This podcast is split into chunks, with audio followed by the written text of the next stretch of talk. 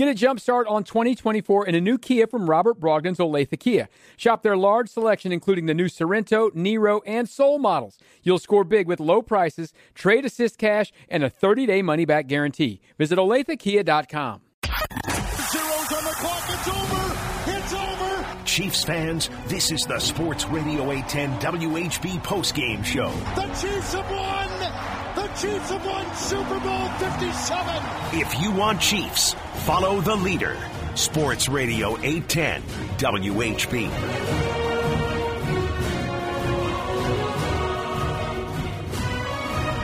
even in the lean years, even in the stressful years, even with ups and downs and unknowns and drop passes and sideline meltdowns and breakdowns of all sorts, even when nothing goes according to plan for the Kansas City Chiefs, when Patrick Mahomes plays quarterback, they go to the AFC Championship game.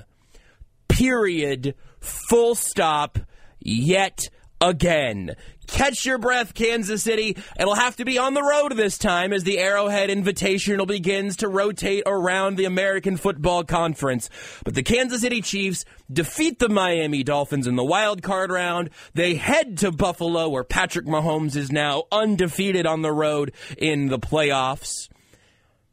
And this team, with so many unknowns, with so many incomplete parts, and with so many weeks of frustration, the Kansas City Chiefs are going back to the AFC Championship game. Welcome into the Sports Radio 810 WHB postgame show. I am Joshua Brisco. Dylan Michaels on the other side of the glass and Covell Hudson producing the effort as well. 27 24 and on to Baltimore, but we will not begin looking ahead to the next matchup, at least not very soon here tonight. We'll take your calls or bring your pressers from Buffalo. We'll talk to Matt Derrick and we'll break down the things that happened in this game, the things that should have happened in this game, the things that should not have occurred. As the TV feed shows sobbing Bills fans and jogging happy Patrick Mahomes as we saw shots of the Kelce family suite with Taylor Swift and Brittany Mahomes being completely eclipsed by a shirtless Jason Kelce. The vibes for the Chiefs tonight had moments of near perfection. The football, of course, was imperfect.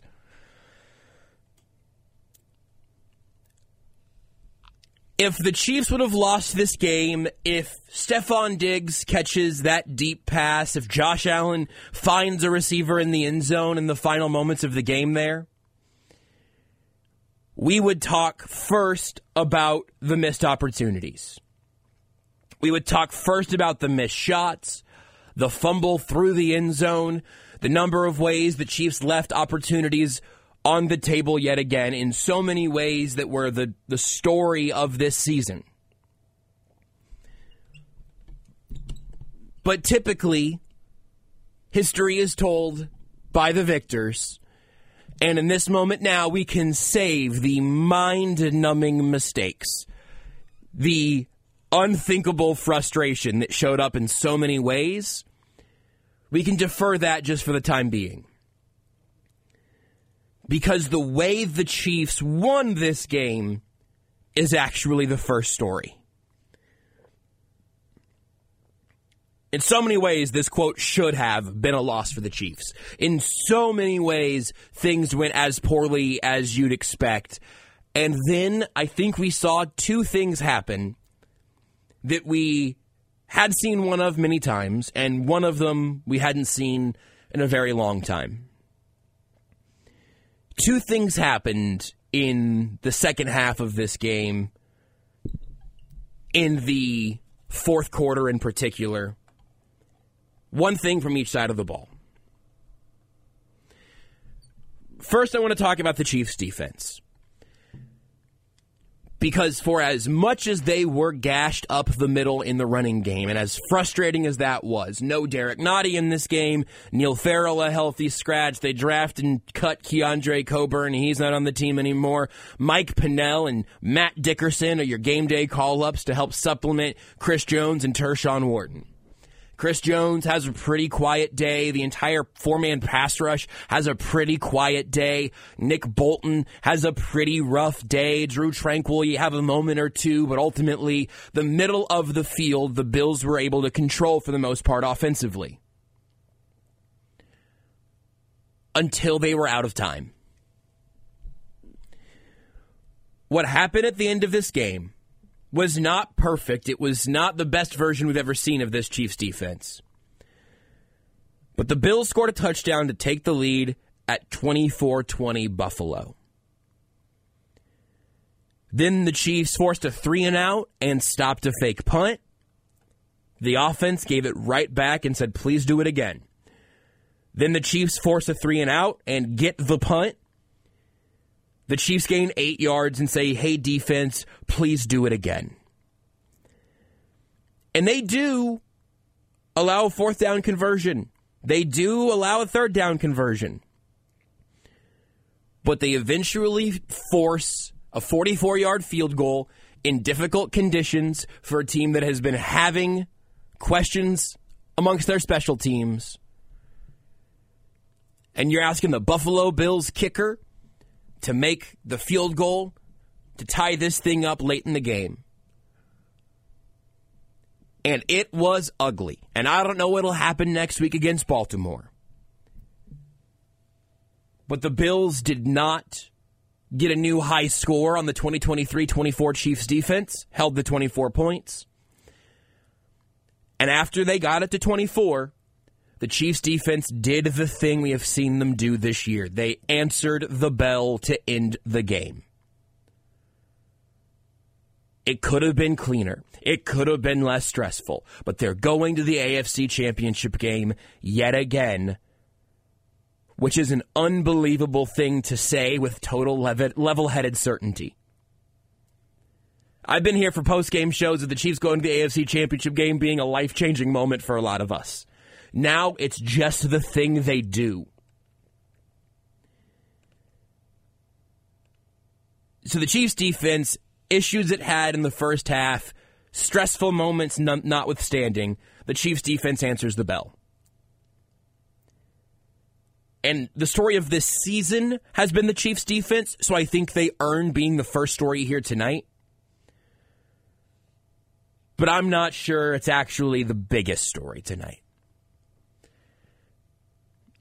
I think the biggest story tonight is that you saw Patrick Mahomes in a form and fashion we have not seen him in for a while. Not that he hasn't been excellent and that him being excellent tonight was, was some shocking event. Not at all. But tonight it felt like you saw playoff Patrick Mahomes. The ball leaving his hand, the air under some of the deeper downfield throws, going back to Marquez Valdes-Scantling consistently, going back to Travis Kelce, finding Rashee Rice often enough, spreading it out a little bit, not getting a ton of help in a lot of other places. 215 yards passing for Patrick Mahomes is nothing to write home about. Two touchdowns to Travis Kelce is, is not a stat line that's going to stand out in the Mahomes era. But this was the most comfortable and competent this offense has looked to me in quite a while. And Mahomes looked like Mahomes. He looked like he was back in playoff mode. And I'm not even sure he's like getting the game ball in terms of individual performances. Mahomes is obviously the best player on this team, the best player in football. He's the most important player on this team, the most important player in football. But Isaiah Pacheco on a surprisingly low 15 carries. The Chiefs also just did not run a ton of plays in this game. 24 runs, 23 carries, wild. Six of those runs were Mahomes scrambles, by the way. I guess a couple of knees in there, so take that with a grain of salt. But Isaiah Pacheco in this game, six and a half yards a carry, 15 carries, 97 yards, just under a 100 yard playoff game for Pacheco. Isaiah Pacheco, first of all, should have had another touchdown, should have gotten more work, had earned more trust in the red zone. We will eventually talk about the Mecole Hardman play, I promise. As frustrating as it will be, we will talk about it. But Isaiah Pacheco did the thing that I've been wanting running backs to do for Patrick Mahomes, which is to give him an easy answer to complicated questions. And time and time and time again tonight, the Chiefs' offense was at its best when it trusted an offensive line that ended up having a nice night overall. Giving the football to Isaiah Pacheco and telling him to make the Bills not want to hit him anymore pick on the banged up linebackers, continue to push into this defense, and be something that this Chiefs offense has not been very often this year. Be exhausting. Be a pain to defend against again. And with playoff Mahomes, with Isaiah Pacheco looking very comfortable in those moments, and explosive and ferocious and a real pain to tackle. Travis Kelce being Travis Kelce, and in this case, Rashee Rice being the third of those three weapons behind Pacheco and Kelce, obviously Mahomes at the helm of everything. Rashee Rice being a guy, be, being someone you can go to when you have moments to look for him in. And I said this last week you're going to need one or two moments from the supporting cast. And against Baltimore, you might need three or four. Well, tonight the Chiefs got two moments from Marquez Valdes-Scantling in the playoffs. Absolutely huge. Justin Watson had a bad drop early in the game, and Mecole Hardman had an absolutely unforgivable, crushing mistake, reaching for the goal line on first down, putting the ball in a dangerous position, having it popped out, going through the end zone, giving the ball back to the Bills. That should have been something pretty close to ball game. Can't happen next week if you want to be back in the Super Bowl again. Cannot happen. But today, tonight in Buffalo, it was exactly enough. The missed field goal, it, it would have been, what, almost two minutes back to the Chiefs with the football with a chance to go score three of their own, trusting Harrison Butker in that position. I, I think the Chiefs would have taken that game from a tie there to a victory. I'm glad we didn't have to sweat through it because that game was plenty stressful. But man, it was in character for what this Chief season has been. Self inflicted wounds, silly mistakes, the kind of stuff that getting in your own way will cost you. Can you overcome it? Today, MVS was a net positive. He helped overcome the net negative that was Mecole Hardman. The defense held strong in big moments, overcoming how, how often and how easily they were getting gashed in the middle of the field in the running game. Nobody should have expected this to be easy. Nobody should have expected this to be a blowout.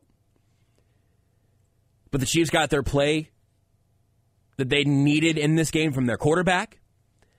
They got just enough from their defense. They got their big three not even to the extent that they got him against the Dolphins, but Rice, Pacheco, and Kelce just have those three guys share the workload. And they got the spark from the role players. Again, in this game, MVS, huge. It was just enough to overcome the self inflicted stuff that got really, really, really close to costing this team a trip to the AFC Championship game. 913-3810-810 is the phone number. We'll take some calls and then we'll hear from Andy Reid, Patrick Mahomes, and whoever else speaks at the podium. Again, I am Joshua Brisco. If you want to sound off on the show, you can do it in a whole lot of ways other than just calling in tonight. We got the show live on the Sports Radio 810 video feeds. That's on Facebook, YouTube, Twitter, and Twitch. Uh, hop into any of those video feeds and you can leave your comments below and Dylan can check out the comments back there. If you say anything that's really catching Dylan's eye, maybe he'll share it with me tonight. Forget we get to play into the video a little bit. Playoff victories are a fun time to do that. Plus, you can tweet me at JB Brisco or any social media site that currently serves your uh, your favorite purposes. JB Brisco. I'm in a bunch of places with a lot of those. Let's go ahead and crack open the phones. We will hear from Andy Reid talking about injuries to a lot of guys. Mike Edwards left with a concussion, ruled out. Um, Willie Gay, neck ruled out. Joe Thuney at some point was questionable. Um, I actually was I like tracking jersey numbers from here was impossible, so I, I don't even know what Thuney ended up, what his sort of splits ended up being. So we'll eventually bring you injury updates and everything there from the Chiefs. I'm sure they're having a good time in the visiting locker rooms in Buffalo. On the road, not a part of the problem there. The Chiefs victorious. They'll head to Baltimore for the AFC Championship game, continuing one of the most impressive runs in in American sports going on right now. Really stupendous stuff as the Chiefs keep the streak alive. We'll crack it open with Rodney. Rodney, open us up here tonight on the 810 postgame show. How you feeling, Rodney? I'm about lost my voice. Yeah, me too, actually.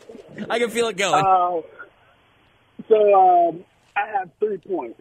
Um, MVS is trying to play for a higher value than he is because he heard that um, he might not have a career after this. But um, I'm surprised that he caught those passes. But uh, I got to give a big shout out to the one man that that to me that deserved the game ball, and that's old Andy Heck. The run, learning that he is the run game coordinator and how he just used this offensive line and just enforced will upon the Buffalo Bills was magnificent. Chef Chip love the run game. To to sitting here listening to Romo say, "Oh my God, the Bills are just running the ball down the Chiefs' throat and they doing this." But when you look at plays per yards per play, Chiefs almost got over nine, ten yards per play. yeah. I'm like, I'm okay. So to me, I'm like, nah, I, I, I can sacrifice them running the ball because you technically got two, two, three running backs on the field at the same time. Josh Allen was not trying to throw that ball against that defense. Against that secondary, he is not trying to throw the ball against that. But I give the one one grace I do give the defense. And you went up against a power running team. Now you have to do it again. Yep. Derek Marty was extremely missed. that was an extremely missed. And if he's not in, I'm gonna need someone else, another big body to be in there to be able to handle, you know, the run game of the Baltimore Ravens. But I give it up to Patrick Mahomes just being great, just being absolutely great. But I think he knows for a fact he wanted to run the ball more. I think he wanted to keep running the ball, keep running it because that they cannot stop the run for for nothing. So I give it up to Isaiah Pacheco just being a, a monster down in the middle. But before anyone else say, I'm going to say it first. I give good credit to Jawaan Taylor and Donovan Smith for imposing their will, not just in the run game, but in the pass game as well. They deserve their credit as well. I'll go ahead and listen off air. Rodney, I appreciate you, man. Uh, you mentioning Andy Heck. I'm glad you did because um, one thing I don't know if you also heard that. Maybe that's what you're thinking about Andy Heck again, or I, I just mentioned it from. Um, I think it was uh, it was uh, Kyle Long on Kevin Clark's podcast this week, and he talked about you know he, he ended up getting hurt but he spent that year with the Chiefs, and he talked about Andy Heck being the guy that is always running the run game stuff, and how much Andy Reid puts in Andy Heck's hands, and the combination of what the offensive line did tonight and what the running game for the Chiefs did tonight. Absolutely agree. Huge shout out there. Running the ball at six yards a carry, and uh, Pacheco was six and a half. Clyde had two carries for 31 yards, and Mahomes' averages are skewed by the knees, I think, here. But uh, overall, absolutely agree. With the running game, MVS, lots of places to give out the credit there. Let's keep it going with Gary. Gary, you're on 810. How you feeling, Gary? Oh, pretty good. I was a little anxious there for a little while, but as long as we're the team that comes out on top, I, I'm happy. But just watching that game tonight defensively, I tell you what, I, I was kind of pulling my hair up because they were just uh, running the ball and screening us to death, and it took us forever to adjust. But basically, what it was was we were just getting manhandled up front. The defensive tackle room showed us true weakness tonight, and looking ahead to next week, those guys are going to have to bow up because they're going to be needed, especially and number 32 is going to have to have the game of his life next week.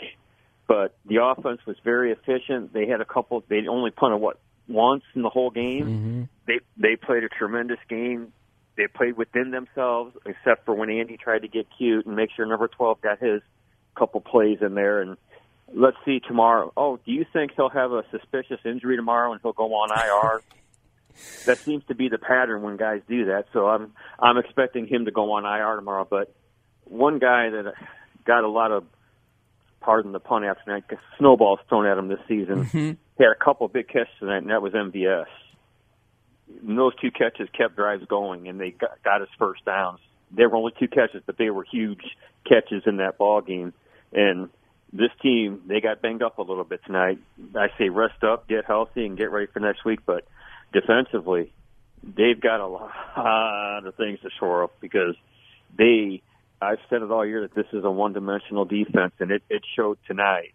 I know they held them to 24, but man, it felt like it felt like our defense just couldn't get off the field until late in the game. I'll hang up on this. And great show, Gary. I appreciate you as always, sir. Uh, yeah, look, offense was efficient. The running game, absolutely. Run defense, I should say, absolutely a concern. Absolutely going to be an issue going into Baltimore. I do think it's a little interesting with the screen game stuff uh, that that Buffalo was going horizontal in the passing game, which I think is a little bit of respect for the, the, the front four and the pass rush. Because when you don't think you can make anything happen downfield, you're not going to have the time. I think that I think that played into it a little bit. I think the Bills' offensive plan had to account for if we try to make stuff happen downfield, we have to account for Chris Jones. I say all of that noting that when they did try to go downfield, there weren't a lot of big pass rush wins for the Chiefs. So I do think that's a little bit um, a little bit of a mixed bag there. And they're going to need more from the front seven. The D line, Nick Bolton, all of that going into the Baltimore game, absolutely. And of course, yes, huge credit to MVS. Let's keep it going. Next up, we got Travis. Travis, you're on 810. How you doing, Trav? Oh man, I uh I hate those games. Every time with stinking Buffalo. Uh no, so I, I don't like watching the game. I mean, I was telling my brother who I was watching it with like I just really want this game. If they make it to Baltimore next year, I'll or this next week, I'll consider it a good season. And Baltimore's clearly the better team, so if they lose, it's not gonna to me it's not gonna feel like it would if they were the one seed and they had it all in front of them and they and they blew it. So I'm super uh, super happy. And as much as we've complained, man, about the year to be sitting in the AFC Championship game, it just when are we going to learn our lessons as Chiefs fans? Uh, as long as 15's on the field, man, you have a chance. You have a puncher's shot, and uh, I'm super proud, man. The team showed up. The offense played like we know they can play. My biggest thing is I'm not even upset with Hardman, man. I'm not. Like the guy made a dumb play, but guess what? He's kind of a he has no awareness on the field. He's he's not a football player. Andy Reid keeps giving guys like that the ball because they have talent and physical raw skills, but that's the same. They're raw. They don't. Pat, Pat never would have done that, and if he did, he wouldn't have fumbled it. Right. So if we want to win next week, Andy's got to just forget that 12 is on the game is on the field. No, no Toney, no more. Uh, I held my breath every time he threw to MVS, and by God, he made a play. um, uh, my biggest issue for next week, I think they can beat. Bal- I think they can beat Baltimore. They absolutely have got to figure out uh, figure out the the run game. I mean, they got and kind of the D line just didn't even show up to play. I don't know what. Did you feel that way too? Like the D line, I felt like they just they had like they didn't want to be there. They showed up like they just didn't even want to play football. So, uh, but overall, man, Chiefs Kingdom. I know it's been stressful, and I know they got one more to go. But man, this is special, man. This is not Tyler Thigpen back there. They're not. They're not two and, and thirteen or fourteen, man. Like we got one of the best teams in the in the game and the best quarterback in the game. Enjoy it, have fun with it, and uh, go Chiefs. Good stuff, Travis. I appreciate you. Um, here, I, I want to go ahead and, and give you my take on this for kind of this is my compass going forward. I tweeted about it during the game with the Hardman, Toney, is Skyy Moore going to be back, like you alluded to? all of the plays to the other guys. Here's where, where I will differentiate. If if one of those receivers is open downfield, if defenses aren't respecting them, they're open downfield and Mahomes has a chance to get the ball to them, he has to throw it to them. They have to respect that. If MVS is there, Mahomes has to try. If Mecole Hardman's open downfield, I know he can't track a football, he has to try. What I where I will draw the line pretty firmly is you cannot have plays drawn up for the guys who have not earned your earned your trust. You you can't draw up a play where MVS deep shot is really the goal of the play.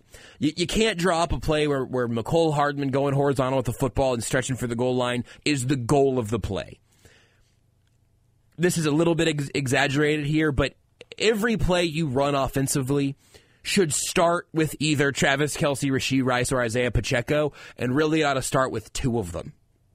That's where I would be at this point. And then again, backyard football, play breaks down, MVS gets open over the top because the safeties don't respect the deep ball. Take the shot, Pat. Go ahead. Absolutely. I trust Mahomes in those moments to make smart decisions do not force the ball into the hands of guys who have not earned that spot. That's where I'm at right now.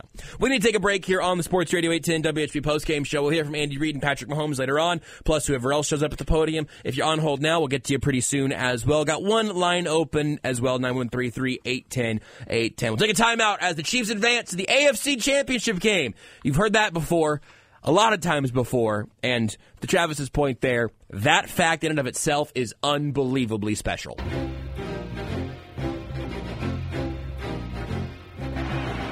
Eight tight ends come in for this snap, first and goal from the three. Kansas City needs to get seven here after a great drive. They stalled out far too much recently. Going to go to Kelce. Got blockers out there. Trying to find an opening and a pylon. And they say touchdown. Wow, touchdown. What an incredible individual effort by Kelce. It's a screen, not much room there. And at the end of it, Jackson's on the outside. But you got to give credit to Noah Gray blocking on the edge. The play was sweet. The score was sweet. That's our sweet play of the game brought to you by Andy's Frozen Custard. Stop by Andy's Frozen Custard, grab an 87 concrete, and help Travis's 87 and running foundation with every purchase. Do good while eating deliciousness. Andy's, top your day with a smile. The Chiefs advance to the AFC Championship game, something Patrick Mahomes has done every single year as a starting quarterback in the National Football League, something that I hope I never get sick of saying and that never stops sounding absolutely ridiculous because that is absurd history that Mahomes is making.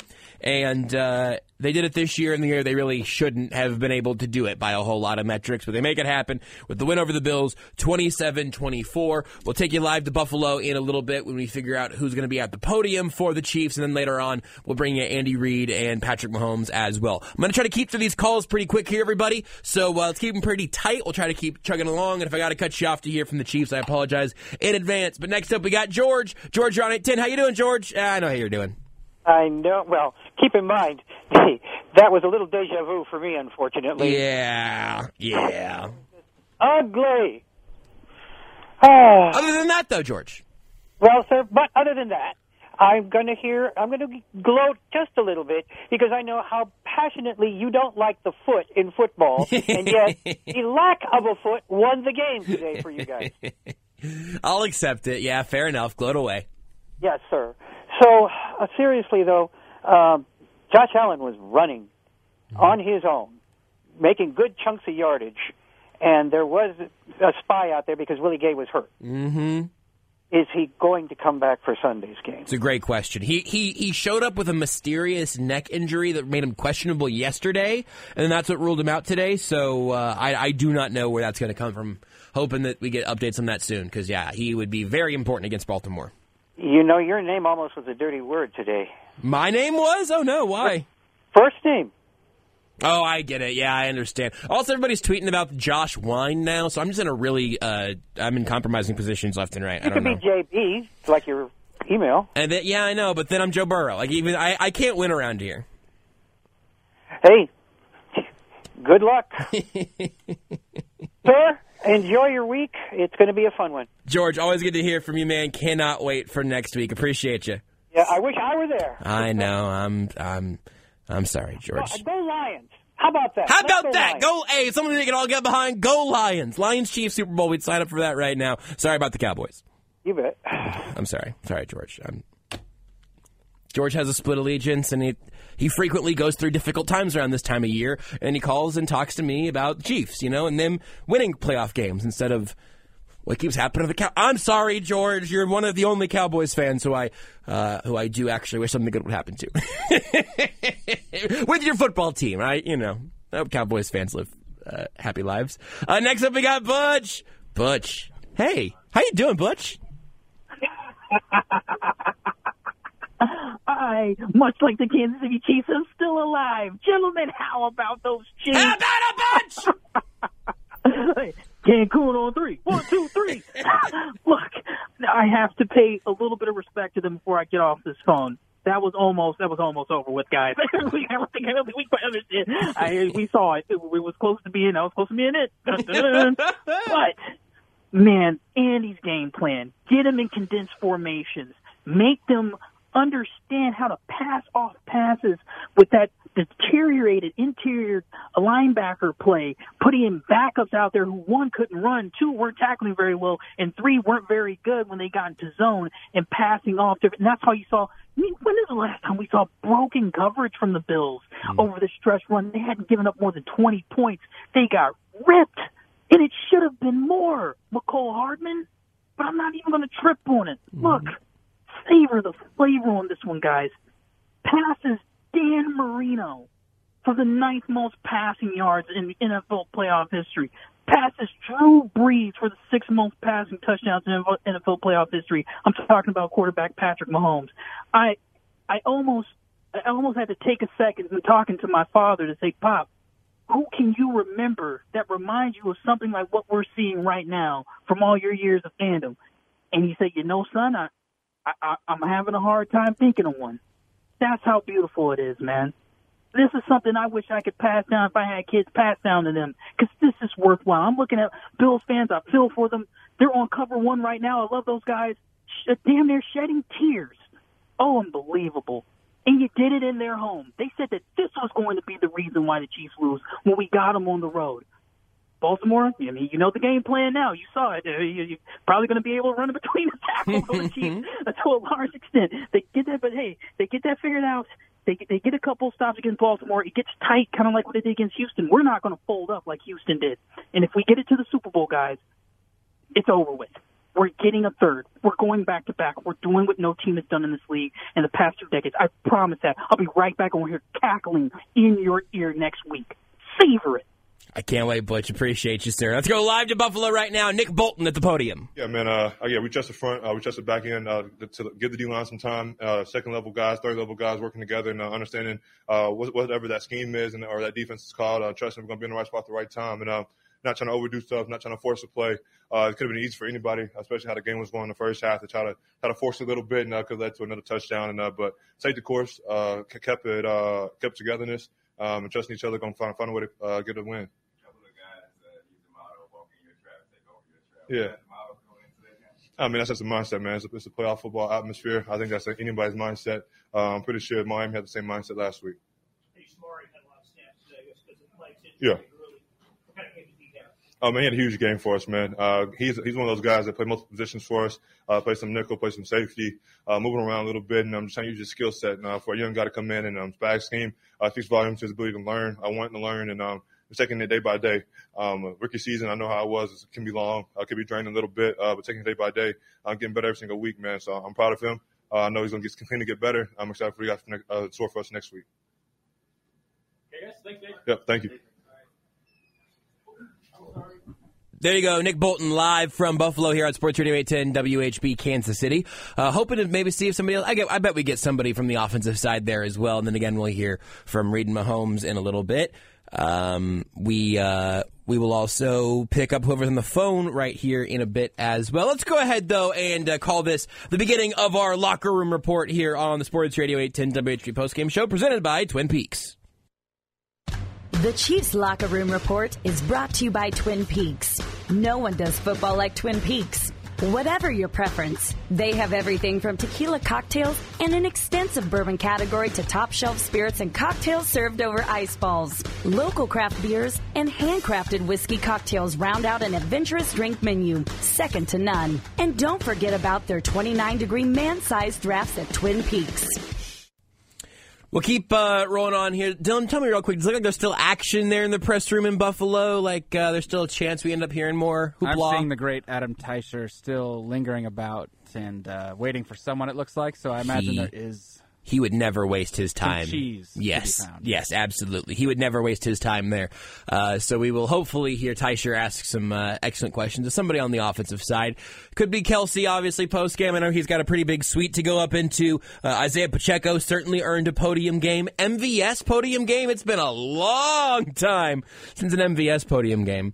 I- I'm going to read you this again just because I I don't want it to ever get dull or forgotten. And again, uh, Dan and Mark on on hold here. We'll get to you in just a second. I just don't want to start with you and then cut you off if the uh, if somebody shows up at the podium.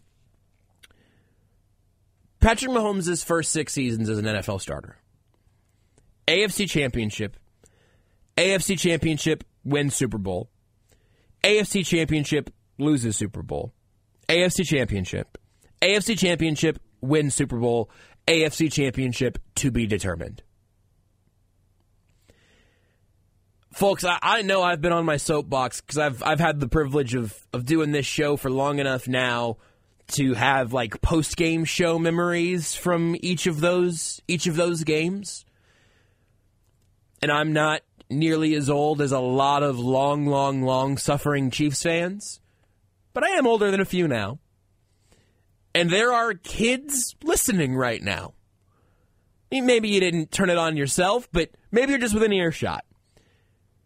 There are children listening and understanding the words I am saying right now who have never lived through a Chiefs season that did not at least reach the AFC Championship game. I I am currently wearing a sweater celebrating the 2003 AFC West title. I didn't. Even, I'm not even the first owner. I found that at a thrift store. Still have the tags on it and everything. Incredible find. But the standard here has been so thoroughly uprooted, turned on its head. What it means to watch the Chiefs, root for the Chiefs, analyze the Chiefs, set up their expectations, has changed in a way that unfortunately for me here, as at least theoretically a professional talker, in a way that's hard to put into words. Getting to the AFC Championship game in 2018 was amazing and kind of shocking. Watching them win in 2019, or whatever 2019 season, you know, watching them win in 2019 and advance to the Super Bowl. Those are some of the clearest moments I, I have. The the Sammy Watkins against the Titans, and then of course Wasp in the Super Bowl. Moments for me that are really, really memorable because they were things that I didn't actually know that I would ever see. I picked the Chiefs to beat the Titans. I had a whole theory about how Derrick Henry was not going to be the, the, the guy that beat the Chiefs that day. I predicted it in that moment, but through my my whole life, and certainly you know watching Sunday night football or the playoff runs where you had to have somebody else lose in prime time for the Chiefs to back into a playoff spot. I, I look at Detroit now and their run has been amazing, and, and I'm thrilled for the city. And I'm honestly still I, I'm I feel for Buffalo fans because they also deserve a run like this. But I had entire conversations with friends and family that we, we said, will we ever watch this Chiefs team be in an AFC championship game? Now we haven't seen them not in an AFC championship game since Patrick Mahomes took over. Here's Isaiah Pacheco live from Buffalo. Big, uh, repping that in practice, uh, knowing the situation. Understanding what, what we have to do in that situation is very important for us. Get the first down, win the game, and repetition it, it leads to the, the, practice, and that's where uh, you execute it.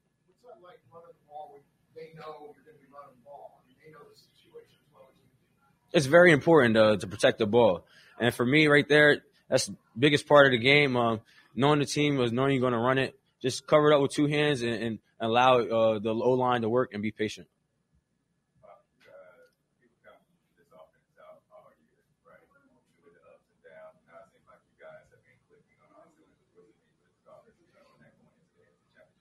It's very important to start off fast and, and eliminate distractions. Uh, that's what we've been harping on, and that's how we got to keep uh, focusing. And it takes uh, practice to, to allow us to be great and practice hard. So when we get out here on this field on the first quarter, uh, allow us to be great.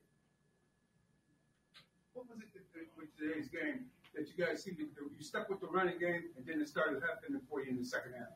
I just uh focusing on what coach uh, ever had, whatever he had for us to run. Um, just not getting too big or oh you call this call that no guys were locked in uh, whatever coach calling uh, we're ready to go uh, it, it, was big for the bigs up front today and that those are the guys that got this thing rolling for us and I, I lean on them and pretty sure we got uh, a lot of uh, momentum going from them guys. Even when you have down plays, you guys never seem to get down on yourselves. You guys seem to always Yes, we have leaders like Pat and Trav on the sideline. Uh, there's a big, there's a lot of game left. Understand the situation. Understand we could get down there and score in a few seconds. So don't uh, be so hard on yourselves. Uh, allow the game to come to us and just keep focusing. Feel that you guys were just starting to make some plays, uh, opening up holes for you. Play by play. Um, the bad ones, let them go. The good ones, uh, they stick. Hey, but it's all right we're going to build off of those uh, bad ones and, and, and, build off of the good ones. Uh, that's what it's all about, and just keep eliminating distractions. We'll be all right. What was your reaction uh, to the field goal and, and your vantage point when you saw that? Like I said, focus on the task and eliminate distractions. That may have been a distraction for them. They weren't focused. For us, just being a team players, uh, leaning on one another, looking left and right um, during that moment. Uh, it, it hit big for us, and you know it was go time. Thank you so much. There you have it, Isaiah Pacheco live here on 810 live from Buffalo. We'll either uh, stay in a holding pattern to hear more from the press conference podium, or we'll take a couple of calls we got on the uh, on the line right now. We may we may still have somebody else popping up to the podium. We'll see here. Do you see any action right now there, Dylan? Let's go ahead here real quick and go to Mark. Mark, appreciate you waiting on hold, man. What's going on? How you feeling? Oh, JB, I'm doing great, man. I'm about ready to run through a brick wall. uh, I just, I, I don't know. I, I, just, just for perspective, right? I think Bruce uh, Butch said it, Bruce. But mm-hmm. at the end of the at the end of the game, they were panning to the stands, and there was a grown man crying in his stocking cap. And I'm 50 years old. That used to be me before Mahomes. Uh, Mark, I'm sorry. I, I, I, am, I apologize for doing the thing I hate doing. Chris Jones has got to the podium, and Dylan said he's in a good mood. Mark, we will come right back to you. Here's Chris Jones. Week, another opportunity um, to play this game that we love so much, and you know, full of excitement. Did you feel some kind of statement made today? With, I know you guys have with some sense of doubt and coming here on the road one or two times in a few years in the playoffs. Who has senses of doubt? You guys hearing senses of doubt? Oh, oh, yeah. Um, we don't we don't pay attention to what everybody else say about us. We was done when we lost to the Green Bay Packers per se usual. You know, everybody always doubt us. So as in paying attention to senses of doubt, quote unquote, we don't care. We still got another opportunity to play in the AFC Championship next week, right? What does that mean to be a six straight A lot of damn hard work. okay, nothing comes easy, man. Um, took a lot of commitment from a lot of guys, and in order to be successful, man, you've seen it. Um, you've seen it multiple years over there at the Patriots organization and not only players, coaches. Um, take a lot of commitment for coaches, a lot of time away from their family, a lot of long hours at the office, you know, and uh, for these moments like this, man, for these moments like this. So for the wives, girlfriends that, you know, miss time with their significant other, this is what it's all about. Uh, Josh in the pocket, but then when he does break, try to chase him down the way you did in the fourth quarter? Just all about being relentless. Um, we know he's a dynamic quarterback, dual threat, who can uh, throw the ball 65, 70 plus yards, but also can break off 50 plus runs. I think you've seen it last week, what he is able to do with his legs. Um, we just try to limit um, his playmaking ability, on, especially on the ground. We know we can't stop him per se, but we can try to contain him. You did a pretty good job on that late in the game. What would change from earlier? we made a few adjustments in the locker room um, on how we was going to rush him. Changed up the rushing lanes, changed up changed up the way we rushed him, and we was uh we was kind of successful with it. You know, I think we still could have done better, but we was able to get a victory, and that's all that matters. To, to that end, Chris, how key was it to contain the edges in trying to contain him and the running game to keep stuff inside? That was tough. I mean, um, when you go in gun, you don't know if they're going to run it. You don't know if it pass. Then you got to transition to pass rushing, but also be condescending on your rushing lanes as a player. So all of that's going in a matter of a 2.3 seconds, right? So still try to affect the throw and collapse in the pocket. So it's a lot that goes on and um, takes a lot of commitment and unselfish play amongst uh, the D line. Chris, uh, you guys on defense side of the have different mottos week, I talked to a couple guys after today's game, and they said it was walking your track, take over your track. How important was it to get a win here? It was fun, man. Um, chance to go play in the AFC Championship again. Um, a lot of guys, this is their second time going, and a lot of guys knew this was going to be a lot of adversity coming to this game. I think we talked about it earlier in the week. Um, going in a hostile environment, you know, um, you know, not a lot of people believed in us, you know, and um, a lot of people doubted us. And I think more so than ever, we kind of believed in each other. We kind of depended on each other. When things went bad, we didn't point fingers. We depended on each other. You see the offense come down there and tell the defense, let's go. You know, offense get close. We telling the offense, let's put it in. And I, I think that's what this team is about, man. Um, it's one heck of a brotherhood. Uh, uh, That's something I can say about this team. Relentless, and um, you know we was able to pull it out. Chris, I heard you hammering home that adversity before the game in the tunnel to the teammates before you guys left. Uh, you think that that was the key for you guys, just to break that chip on your shoulder and take all the adversity you went? Put it on my chin. It's all okay. No pun intended, though. Pause. Okay. Pause. Last one, Chris, um, I think you batted down a ball without even jumping at, at, at the end of that first drive. Sit, Lined sits. it up right. Um, um, they shorted me at the combine, uh, six five and three fourths. I'm really sit sits, and I'm really sit sits and a half with the cleats on. So for timing that up with that, holding them a field goal, that would be a pretty big deal in the game. I mean, how did you uh, actually end that play? Listen, I was in double team. I was I was the nose actually, and we had Tershawn Wharton at the three tech. And my job was just to push, collapse the pocket, and if he step up, um, be in position to chase him. So, and I seen the ball coming out, and I was just like, you know, gave it um, Shaquille O'Neal swap. What is it about not pointing fingers? How you guys, as a team, how do you keep the younger teammates in check? And, hey, Because um, I think everyone take accountability here, and we all understand one play don't make or break a game. It's usually multiple plays to make or break a game, right? So if end of the game, one player drop a ball, it's not just that player fault. Balls are dropped. Pause. Um, balls are dropped in this league, right? But it's plays prior to that that we could have scored on that we didn't score that forced us to be in that moment to have to catch this ball in that particular time. So we kind of understand that as a team. As uh, we don't point fingers, we all understand that there's more plays to be made, and um, that's how we're just so dependent on each other. Y'all have a beautiful night. Thank you. Thank you. There's Chris Jones live from Buffalo with uh, plenty of pausing to do.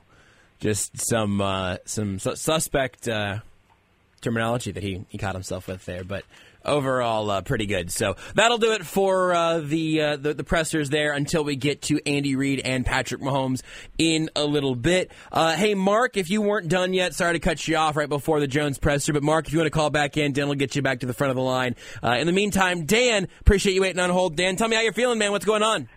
Hey, Joshua, I feel great. How about those Chiefs? Six straight AFC title games. How about those Bills fans? Well, they got their wish. They got the Chiefs what they wanted them, and it didn't do any good. You know, Chiefs yeah, didn't make enough plays in the second half. You know, that first half, uh, the defense was uh, a little bit shaky. But I wasn't concerned. Spags made the uh, adjustments in the second half. I saw one of the Bills fans crying there. You know, couldn't believe it that the Chiefs did it again to uh, to uh, to uh, Allen. And, uh, you know, so a great winning by the Chiefs, and uh, hopefully, and I just get go will get better for the Ravens game next week. Let's beat the Ravens out and go to the Super Bowl. Thank you, Joshua. Dan, appreciate you, sir, as always. Uh, yeah, I mean, so many things have to go right in a situation like this. Ultimately, coming around to uh, to send you everybody's eyes now. Looking forward a little bit to Baltimore, and uh, we'll we'll see where that lands. Uh, let's go ahead and real quick sneak in Caleb here. Caleb, you're on eight ten. What's up, man? How you doing? Hey, man, I just want to talk to you and throw in real fast. Did anyone not see us beating the Bills tonight? I picked the Chiefs to beat the Bills. If I'm being Man, honest. a majority of people picked the Chiefs to beat the Bills, and now we're getting ready to go into Baltimore, and we have their number. Yeah. Did I lose you there, Caleb? That's it. We have the number, bro. I'm looking forward to it, man. I, I think uh, I, we will have a very good show here, no matter what, uh, next week. Caleb, appreciate the call uh, because, yeah, I uh, I do think this is a different Ravens team. And I think the Ravens defense is a very different challenge than the Bills or the Dolphins these last couple of weeks. But uh, the uh, the matchup should be excellent. The Chiefs have been uh, on the right side of history with Baltimore so far. We'll see where that all meets next week. But right now, the Chiefs we know have punched their ticket to yet another AFC Championship game, and it's just the thing they do every year now, and that is absolutely unbelievable. We'll take a timeout when we come back. We will eventually hear uh, from Andy Reid and Patrick Mahomes. We'll talk to Matt Derrick, and we'll continue breaking down the Chiefs' victory over the Buffalo Bills as they head back to the AFC Championship game after winning tonight in Buffalo 27 24.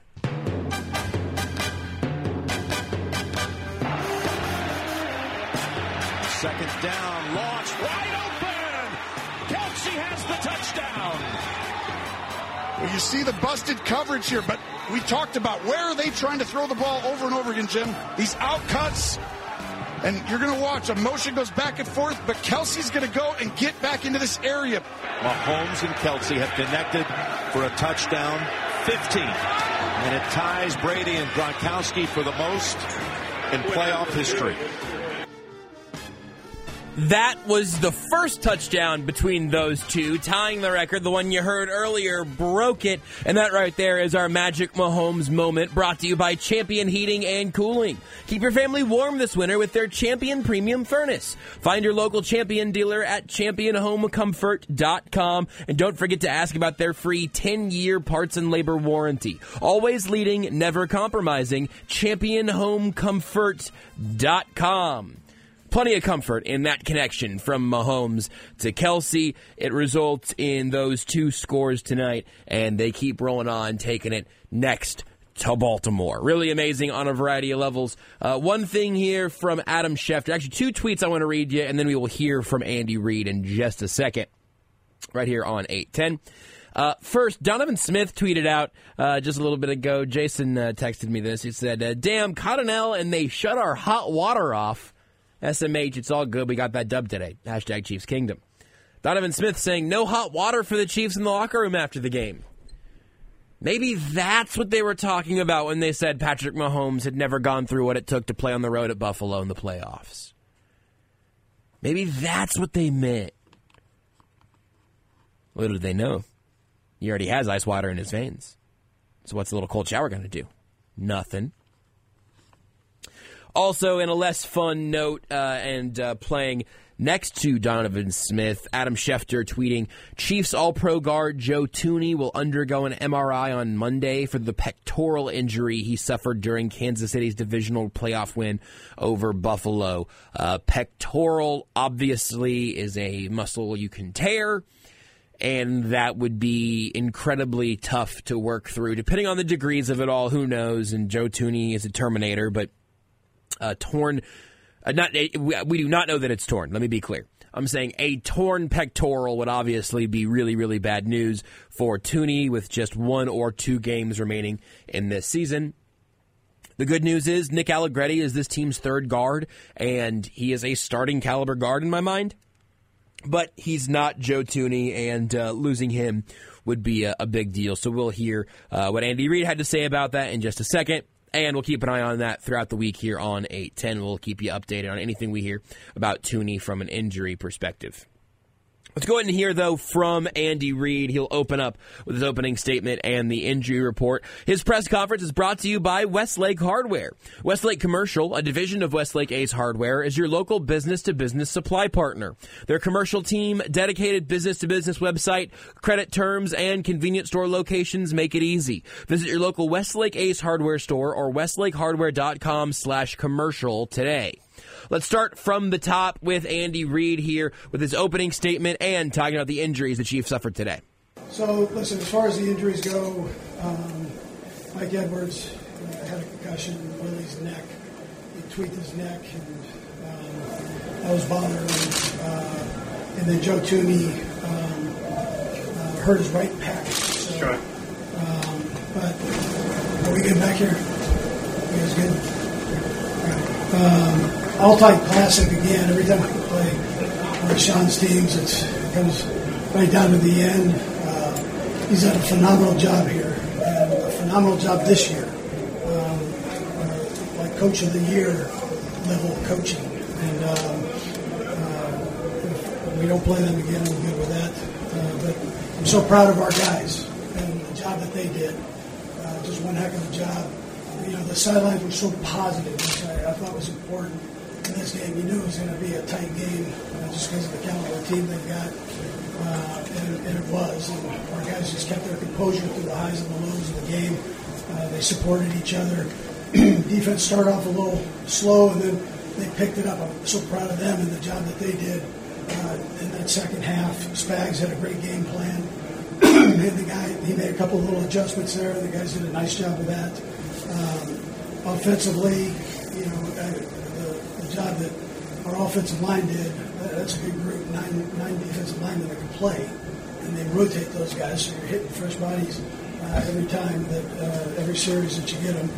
I, I thought our offensive line did a nice job. I, Patrick and, and uh, Kelce with the record that they, they broke there, Gronk and Tom, I mean, that was a great job there. Kelce had two touchdowns and some big catches great to see Marquez have, have a game like he did. Know, he, he's taken a lot of heat, and he just kept hanging in there and came up with some big catches. and then Pacheco.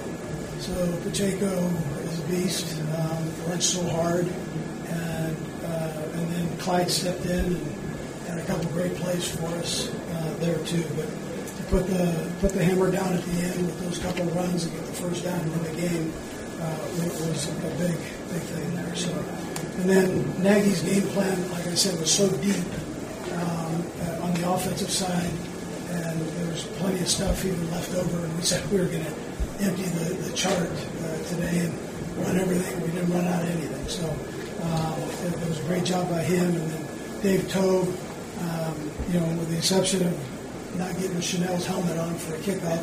He did a, did a great job, but Chenal came back and ended up um, getting, uh, you, know, you know, stopping the, the fake that they had. So, um, but I think uh, that's about it.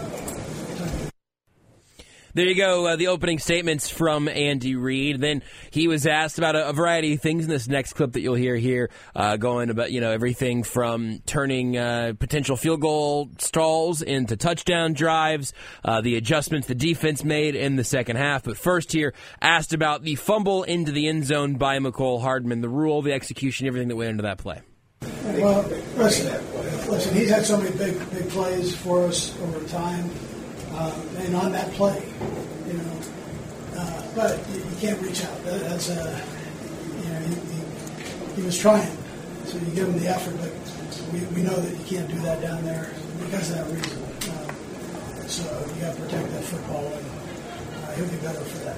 Hey, what happened in the second half with your run defense? Because they seemed to run a lot more effectively in the first half, and yeah. it, it changed. Yeah, so uh, I thought the guys, they, I mean, this is the, the te- technique. Joe Joe was emphasizing using the hands, separating, and making sure they could see see things. They were getting tied up in you know these physical matches with these guys, as opposed to separating them using their speed to take care of business and at the same time controlling their gap. And then I thought our linebackers, uh, whether it was Bolton or whether, you know whether it was Drue, made some big plays. You know, made some big plays. Our safeties, you saw Reid step up and had some nice hits there. And you were kicking some field goals late. You turned those into touchdowns later in the game. What, uh, how were you able to do that? Yeah, well, we missed a couple, you know, there. So um, we- we had a couple that had wanted back some men um, on corner routes, but he came back and fixed that and uh, did some nice things. And uh, you know, we,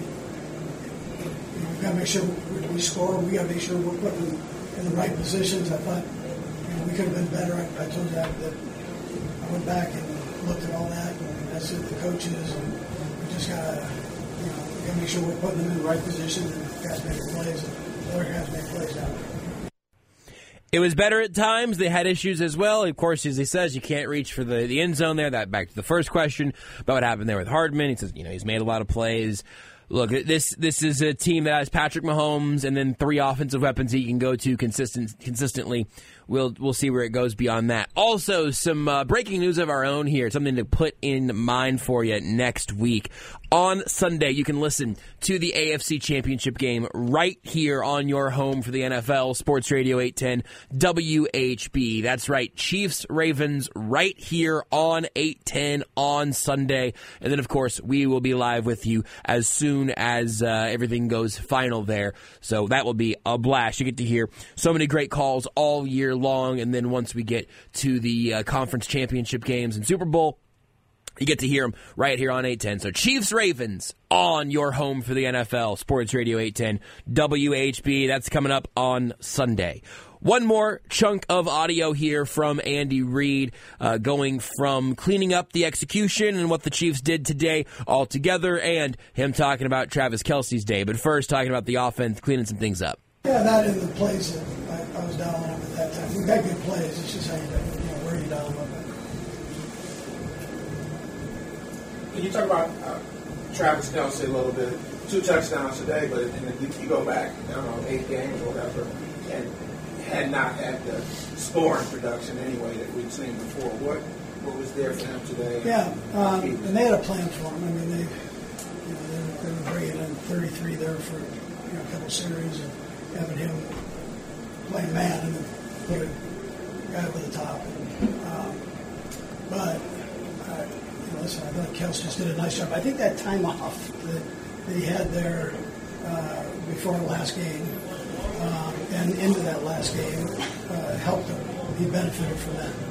He was banged up a little bit, and he was able to kind of get over that and get himself back. There you go, Andy Reid in pretty good spirits. Although I've seen some of the clips from the locker room, I haven't gotten to listen to him because you know we're doing a radio show right now. But uh, some of the scenes from the Chiefs locker room pretty amped from Drue Tranquill, Clyde Edwards-Helaire, Travis Kelce. Uh, Tranquill obviously being the guy, Omenihu, um, Herring. I just kind of going through all the guys that are looking the most excited to be here. Uh, Mahomes certainly there in the mix, but you think about, uh, in fact, our, our friend uh, Craig Stout at KCSN tweeted out: Imagine being Drue Tranquill right now. You've been perennially picked to be in this exact situation and never gotten here. Then you come be a part of this, and that really is a very cool part of this entire story of guys like Tranquill and uh, obviously Rashee Rice as a, a rookie. And somebody else tweeted a little bit ago, and I'm, I didn't grab who it was who made this point, but it, Rice was clearly the third of three of, of, the big three weapons of Kelce and Pacheco and Rice. I mean, MVS ended up with more receiving yards today than, than Rice did. That's not the only metric, certainly. But Rice, remember, he came up after getting sandwiched and looked like he took a shot to the ribs. He, he was looking a little bit gimpy after that, and I believe what somebody just po- pointed out was that he only had one catch after that one. Um, so certainly hope and at this point expect that he'll be in good shape next week for Baltimore. But think about Rashee Rice going through all of that and uh, needing even more guys to step up in his stead and, and, trying to spread the wealth a little bit that way. The Chiefs get it done, get the victory, and Andy Reid is going back to the AFC Championship game yet again. Patrick Mahomes played his first game on the road in the playoffs, and he has never not made an AFC Championship game. We'll take a timeout when we come back. We'll hear from QB1 what Patrick Mahomes had to say after the Chiefs beat the Bills 27 to 24.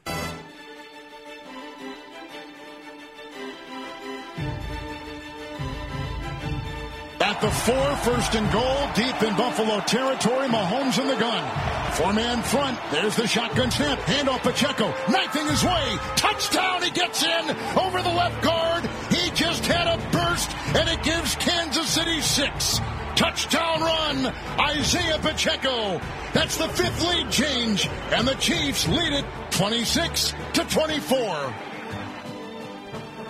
The go ahead touchdown, Isaiah Pacheco's touchdown, and our play of the game for you right there, brought to you by the Central Bank of the Midwest. At Central Bank of the Midwest, every customer is a first round draft pick. Central Bank of the Midwest, strong roots, endless possibilities. Member FDIC. Pacheco was stupendous in this game tonight really relied on in so many ways on the ground, and as we've talked about early in the season, many stops along the way this season, gave the Chiefs an easy button, something they could go back to consistently and say, hey, what can we do that maybe doesn't have this offense living and dying? On Mahomes being perfect, the offensive line not being able to make a mistake, finding your wiggle room along those self inflicted wounds. Pacheco has really made life easier for this offense, and he was fantastic yet again tonight. We will uh, chat with Matt Derrick about what he saw in this game momentarily. But first, it's time to hear from the quarterback. Patrick Mahomes was at the podium just a bit ago, and his press conference is brought to you by Robert Brogden's Olathe Buick GMC and Olathe Kia. Brought to you uh, by, again, brought to you by Brogden. Get a worry free money back guarantee on new vehicles when you buy from Brogden. Visit BrogdenAutomotive.com. Mahomes driving the offense all night tonight. He opened up by answering a pretty simple question, kicking off this uh, first back and forth you'll hear. How fun was that? Yeah, that was fun. Um, I love Arrowhead, but uh, it's always fun when you get to come together as a team and really just be like y'all versus, versus everybody and, and get the win. So uh, it's always great to be in great environments and uh, find a way to get a win. Might just be the idea of turning field goals into touchdowns. Yeah, yeah. I mean, I mean that's important. We knew it was going to be important because how good Josh is and how good their offense is. Um, that we were going to have to turn some of these field goals into touchdowns. Whenever we did have field goals, Harrison knocked them through. I mean, those were some tough field goals into the win. Um, and then um, we were able to execute and score touchdowns. Obviously, I missed the both the corner routes, one to Travis and one to MVS. Um, but other than that, I thought we did a great job of executing the red zone. How about MVS's game? Yeah, I mean, I, they play a lot of man coverage, and, and you know, when you play man coverage in playoff football, and they put that much attention on Travis, and they have a little attention on Rashee as well. Other guys got to make plays, and we've seen MVS in playoff games make a lot of big plays happen. And uh, no matter what's happened all year long, he's kept the, the mindset, the mentality that he's going to keep working and working um, for moments like this. And uh, he did a great job, uh, made some big time catches, and uh, had a big game. I mean, getting that from MVS in this game, the year he has had, is absolutely ridiculous and perfectly fitting because somebody has to step up outside of just those big three. And, and tonight it was MVS and a couple of big plays, really, really huge, and, and got a perfect way for him to uh, get a little bit of redemption for the year that has been. Uh, then Mahomes goes on to talk about, you know, winning on the road a little bit more, how the Chiefs have been so efficient on the road. But first, what did he say to Josh Allen after the game? Yeah, man, it, a heck of a year, man. Uh, it's, I mean, I've, I've been on the other side of that. Uh, it's tough. You put in so much effort and work every single game um, to play in these playoff games, and he played his tail off. Um, and, and gave, they gave him a chance to win the game. Um, we were just able to come out with a win in the end. Um, but that's two great football teams, uh, two great um, offense, and defense, everything uh, going at it, and uh, we were able to come out on top this week. Patrick, this was the first one on the road in the playoffs. Some people were wondering how you guys would handle that. How, how did that make you? Yeah, I mean, I think guys. Yeah, I think guys took it as a challenge. Um, I mean, obviously, I mean, I, I'll say that we played the Super Bowl in Tampa Bay. We lost that one. I didn't like to bring that one up, but I mean, it's it's we've played basically road road playoff games before. Um, but uh, I mean, we just come in with the same mindset. If we're going to come together, put our best foot forward, and see if we can come out with a win. That takes uh, the mentality throughout the week. It takes every single play executing. Um, and we did a great job of that today, and we were able to score enough to win. Have you guys been so efficient on the road over the years? Um, I think it's that um, guys come together. I mean, we I love I love being Arrowhead. I, I love being Arrowhead and playing in front of that crowd. Um, but when you're on the road, it's, it's it's you versus them. It's you versus everybody in the stadium. You have to come together as a team, and the guys do that. And uh, you saw that in the game today. I think that's why I spoke well. Through three quarters offensively, we were moving the ball up and down the field, but we got shut down in the fourth quarter. Um, and I, I went over to the, the defense and I told them, I said, y'all shut it down, and we'll win this football game. We'll go home. We'll go to the AFC Championship game. Um, and they did. And they going into that fourth quarter, and um, I told them next time I'll try to tell them earlier. If I can tell them like halftime to do that, and they're going to shut them out from there. Um, no, but it was a it was a, a team win, and that's what you need in playoffs. That's true. I mean, that, that that's not. It's not just pleasantries or just coach speaking cliches and everything. You really do need both sides of the ball to show up there, and the Chiefs got that from each side of the football today. You had the offense doing enough, breaking the uh, the 24 point barrier that has often kind of been a pretty safe watermark for the Chiefs this year. I guess just the one exception, right? Going back to the uh, the Packers game, but the Chiefs did enough offensively. They got enough from their defense. It was not easy. It was not dominant but it was a victory that sends them to the AFC Championship game. Next, here again, talking more about playing in Buffalo, uh, the day of Travis Kelce breaking that playoff record we, uh, we we played you the highlights for earlier. But first, what is it like from Mahomes' perspective? Is he able to appreciate epic games like this one in the moment? I, I do, honestly. Um, every time I go up against Josh, I know that it's going to come down to the end, just because of the competitor that he is and the player that he is. Um, same when I go against Joe, when I go against Lamar, all these guys. Um, and I know how, how much fire they have, and they're not going to give up to the very end. And um, you appreciate that stuff. I mean, these are the games I watched growing up. Um, the great quarterbacks going up against each other with great football teams, great organizations. Um, and that's what I remember. So hopefully I'm making, like I said earlier in the week, hopefully we're making those memories for other little kids that are growing up watching football. Jared. Hey, Patrick, uh, you and Travis combined for a record, passing Brady and, and Gronk. How special was that? What was the, the plan, I, I guess, for, for Travis in this game? Yeah, no, um, we always we always emphasize getting the ball to Travis, um, but passing anything that has Brady and Gronk in it is, is special because uh, those are two of the greatest players. I mean, Tom is the greatest player and one of the greatest tight ends of, of all time, and so those are great and postseason players. Um, and so to be mentioning that and, and passing that, you, you appreciate that. Um, it speaks to Travis and his work, and being, being able to go out there and make plays in big games. Um, but uh, we always emphasize getting Travis the ball. He did a great job of getting himself open, and then once they started putting a lot of attention on him, other guys like MVS make plays. And so that's what it takes. It takes everybody. Um, everybody's got to make plays in order to win playoff games. Patrick, I know you love Arrowhead, but were you excited for the challenge to play away? I, I was very excited. Uh, it just, I mean, honestly, it wasn't even like a negative thing. I, I, it was, it was going to be a great environment. Uh, being in here in, Buffalo, I'd heard about it. Obviously, I played here, not with the fans. I knew the fans were going to be rowdy, going to be hostile, but you appreciate the greatness of, of organizations and going in week, week in and week out and packing the stadium and being being fans. I mean, that's what it's all about. Um, and so I obviously love playing Arrowhead, uh, but it is cool to go on the road in a playoff game and uh, be able to come out with a. I, I think that's the only part of the whole like Mahomes on the road story that, that really did anything for me this week is that it, is different and I can see it being exciting in that way, like to have the chance to go on the road and to be the person that, that fills the stadium with surrender cobras. You know, fans with the hands on their heads, like making their arms in the sort of hood of a snake, the surrender cobra.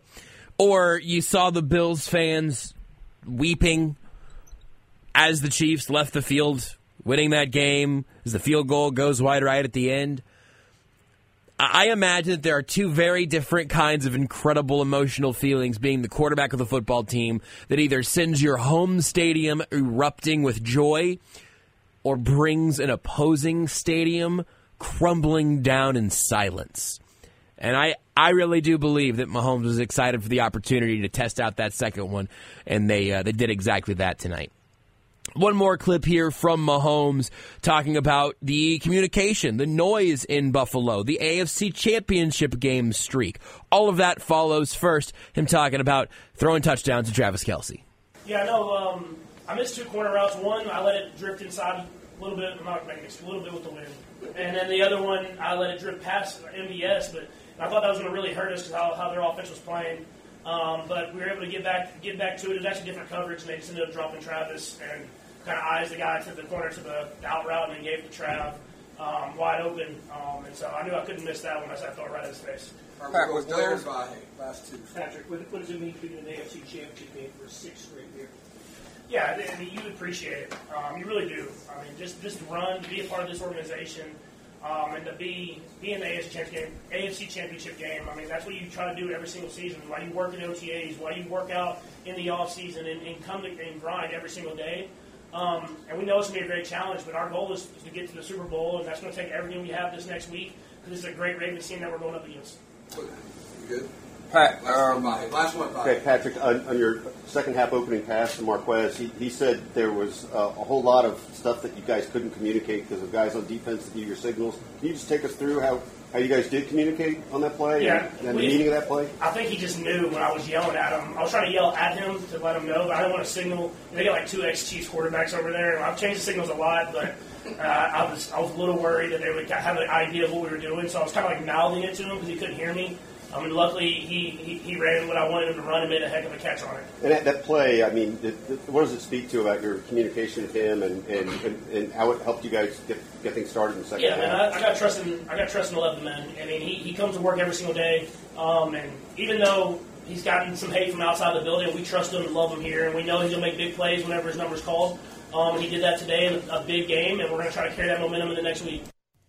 I mean, look, when you're getting the MVS, I think he knew what I was yelling, even though he couldn't actually hear it. There, there's a heat check for you for what this Chiefs offense has brought. I mean, that right there is legitimately special. That everything that has come through this season, all of the times we have heard Mahomes talk about trust in 11, wanting to keep going back to Marquez, all of those things. Tonight, he had to do it again. He did it again. And the biggest stage so far this season, MVS hauled it in. He made Mahomes right. He justified that trust. They were able to stay on the same page, and the Chiefs go back to the AFC Championship game yet again. It's an unbelievable streak, a historic run, and a tremendous place to be in. But it's where we're at right now here in Kansas City, the center of the NFL universe. Weirdly, not hosting the AFC Championship game this time, but going back to it this time in Baltimore. And it seems like Patrick Mahomes is just fine taking this show on the road. I'm going to go ahead and we, we heard from Isaiah Pacheco a little bit earlier. We played you his touchdown. I'm going to make him the recipient of the green light here today. Pacheco, Mahomes, Kelce, MVS, even Rashee Rice, some of the guys on the defense. There are plenty of people who could have earned this. It's really a team award tonight in a lot of ways, but I am going to give the green light to Isaiah Pacheco for his performance tonight. Uh, 15 carries for 97 yards, six and a half yards per carry. Also caught a pass, getting him over 100 yards all purpose tonight. He gets the green light brought to you by Green Light Dispensary. Outstanding customer service, superior product, and continuously voted Missouri's best. Open seven days a week. Find a location near you today at greenlightdispensary.com. We'll take a timeout and come back and chat with Matt Derrick of Chiefs Digest. What did he see in this game tonight? We'll break it all down with Matt next in the Sports Radio 810 WHB postgame show.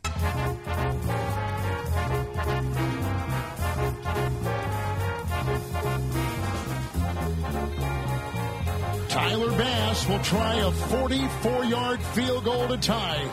The wind at his back. The snap is good. The ball put down. The kick is up no good. Wide right. Wide right. The Bills kicker missed a field goal. Wide right. Jubilation for the Chiefs sideline. 143 to go. Bass missing wide right from 44. He pushed it right. It looked like he wanted it to hook in from the right post, and I don't know if it was the wind or he mishit it, but it just violently moved right like a slice in golf. Nobody better than Kevin Harlan, and that we may have to fudge the definition a little bit. But that is our defensive play of the game brought to you by Schlegel Fence. Josh, is that really defensive? It's sort of special teams intensive, isn't it? Well, I'm talking about fence. Defense, Schlegel Fence. It's a heck of a special teams play.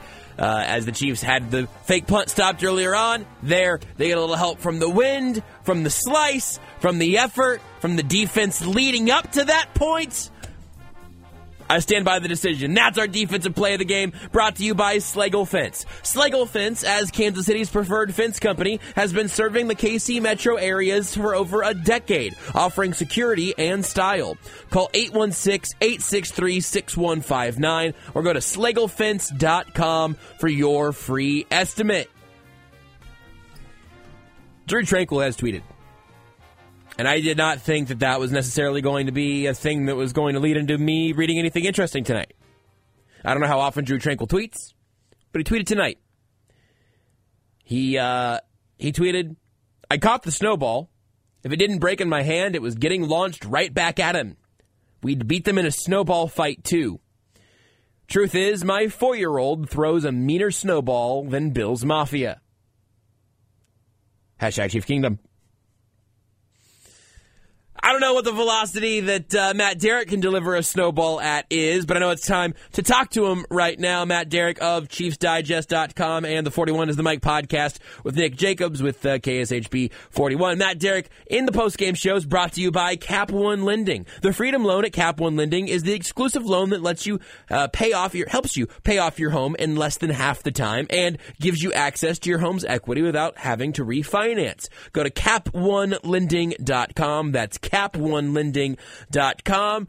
Matt, never a dull moment, but after all of this, everything the Chiefs have delivered so far this season, they're going back to the AFC Championship game yet again. Yeah, I mean, just exactly as we all thought all season long, right, Josh? I mean, uh, never a doubt any any step of the way, right? I had some doubts and some, concerns. You know, I, I did know that MVS was going to have a nice 60 some yard game in the divisional round to help them punch their ticket. I mean, we all knew that was going to happen. Well, of course. I mean, it's playoff MVS. I mean, he's he's a shark. Uh, just, just, there's no doubt about that. I mean, this this team. I mean, I, we've been I think talking about it and consistently have been saying for a while. Uh, a first round flameout wouldn't have surprised us. A, a trip to the AFC Championship game, the trip to the Super Bowl wouldn't surprise us. I mean, this team just has had a, to me, a wide range of possible outcomes all season long, and uh, now we're seeing kind of fruition of it. They're playing their best football at the right time, especially offensively. Um, we'll see if it goes any how much further they can take it, but this is a, a team right now that's doing what they have to do to get where they want to be. What's the story tonight for you? What's the first one at least? There are plenty of places that I think tell the story of this game altogether, but your your lead from tonight is what? Um, to me, I, I think it is just a continuation of something that we've seen over the last month, which to me is um, Patrick Mahomes embracing the role of game manager, mm. uh, and, but just taking it to a higher level. Uh, that was a darn near perfect performance tonight. I don't think that there was um, really any mistakes that you could quibble with. I mean, did he did he miss a receiver? Maybe at some point, but I, I don't think it's worth arguing about. Uh, his decision making was on target. Um, it, the numbers weren't gaudy, but they were brutally efficient. Um, and the one thing that he wants to do more than anything, and, and, and as much as a, I say it was a game managing performance, the thing that stands out the most to me is that the one thing that this team had the most trouble doing all season long was throwing the ball downfield and over 20 yards tonight. Mahomes was four of four for 100 or for for eight, four of four for 84 yards and a touchdown. Hmm. Um, I mean, and Josh Josh Allen on the other hand, 0 for four. Um, that to me, the, the the the difference between those two quarterbacks, that was it tonight let's wax poetic a little bit. Then you know you're a writer and everything, so go go ahead and write verbally for us, I suppose. Because um, in all seriousness, like the the Chiefs' entire existence pre Mahomes AFC championship games felt like crazy aspirations. In most years, they felt like mockery. It was just like, well, that's just not something we're going to have to worry about, you know, playoff football in late January. And now, literally, since Mahomes got to town, he, he hasn't he has not had his season end before an AFC championship game. Can you put that into some form of context? I I really can't because it absolutely defies reason and logic to me and an, an understanding because I don't I mean I'm not used to this. I mean I grew up you know during the 80s and 90s. I mean my my earliest memories of the Chiefs are you know I I was I was born 2 months after the 1971 or actually two months before, excuse me, two months before the 1971 game against the Dolphins that went into double overtime, and by by and large, was pretty much the closing of the the first great dynasty of the Chiefs era of the 60s. Um, when hey, they were arguably one of, if not maybe the best team of the AFL, and had an absolutely amazing team of future Hall of Famers, and you know, then there was that one brilliant year, Joe Montana in 1993. You dreamed that maybe the Chiefs could go to the Super Bowl because they were in the AFC Championship mm-hmm. game against Buffalo at Buffalo. And you know, ever since then, my you know my my long my until the Patrick Mahomes era began, the strongest memory of my Chiefs era was watching Joe Montana, you know, with his head in his hands in Buffalo, trying to remember what day it was hmm. after getting concussed on the concrete of that god awful turf that Buffalo used to have back in the day. Um, so that to me was it. I mean, the, this the idea that the Chiefs could go to six AFC Championship games. I'm still not sure it's real. Yeah. I mean, I, I, I mean, I imagine I'm going to wake up tomorrow and Thanos will have flipped his fingers. and I'll find out that no, I mean, uh, Buffalo took Patrick Mahomes at number ten in the draft, and they've gone to six AFC Championship team games and are playing Baltimore next week for a, you know, trying to get a third ring. I mean, it just uh, it seems absolutely unreal at times. Yeah, it, it really does, and it's something that I, I know I'm a broken record on, but I will just keep being a broken record on the topic of like, holy bleep, this is all ridiculous, and please, please don't overlook, you know, six in a row because six in a row becomes sort of normal. None of this was ever normal un, until until those six years ago, and uh, it still seems absolutely absolutely ridiculous.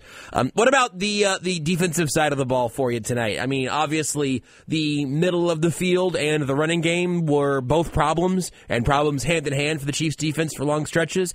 And then after the Bills got what ended up being their last score of the night, the, the Chiefs did everything you could ask, I think, defensively, uh, despite a couple of plays being very, very close to putting the game back in Buffalo's favor. What do you what do you say about the winding road the Chiefs defense took tonight?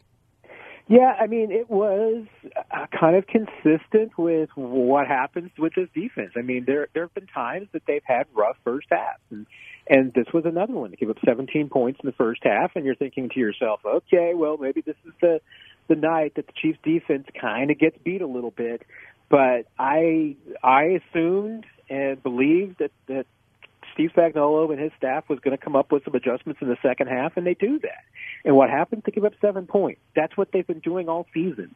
If an offense has been able to figure them out in the first half, they go back to school, figure out what's going wrong, diagram up some solutions, and do things differently. And that, you know, first drive of the second half, you see them come out, and you know they're playing a lot of four three. They've got Leo Chenal, who's you know spying Josh Allen. I mean, they were mixing things up, and then that ground game that you know Buffalo was running the ball so effectively, absolutely shut down in the second half. Uh, I mean, that that to me is just once again the this defense is so resilient. I mean, I'm not sure that certainly, even though Kansas City's had some good defenses, and you know in the 1990s they were some great defenses that they had back in those days. I, I'm not sure if this isn't the best Chiefs defense in a half century. I mean, we might have to go back to the '60s and start, you know, getting Buck Buchanan and those getting Buddy Bell out there. You know, starting to figure out, you know, who Bobby Bell. You start getting all, all those Hall of Famers out there. I mean, because you know what, there's probably a bunch of Hall of Famers on this defense too. Um, could I mean, you get enough rings and you play long enough, there's going to be some guys on that def- this defense wearing gold jackets. Chris Jones among them.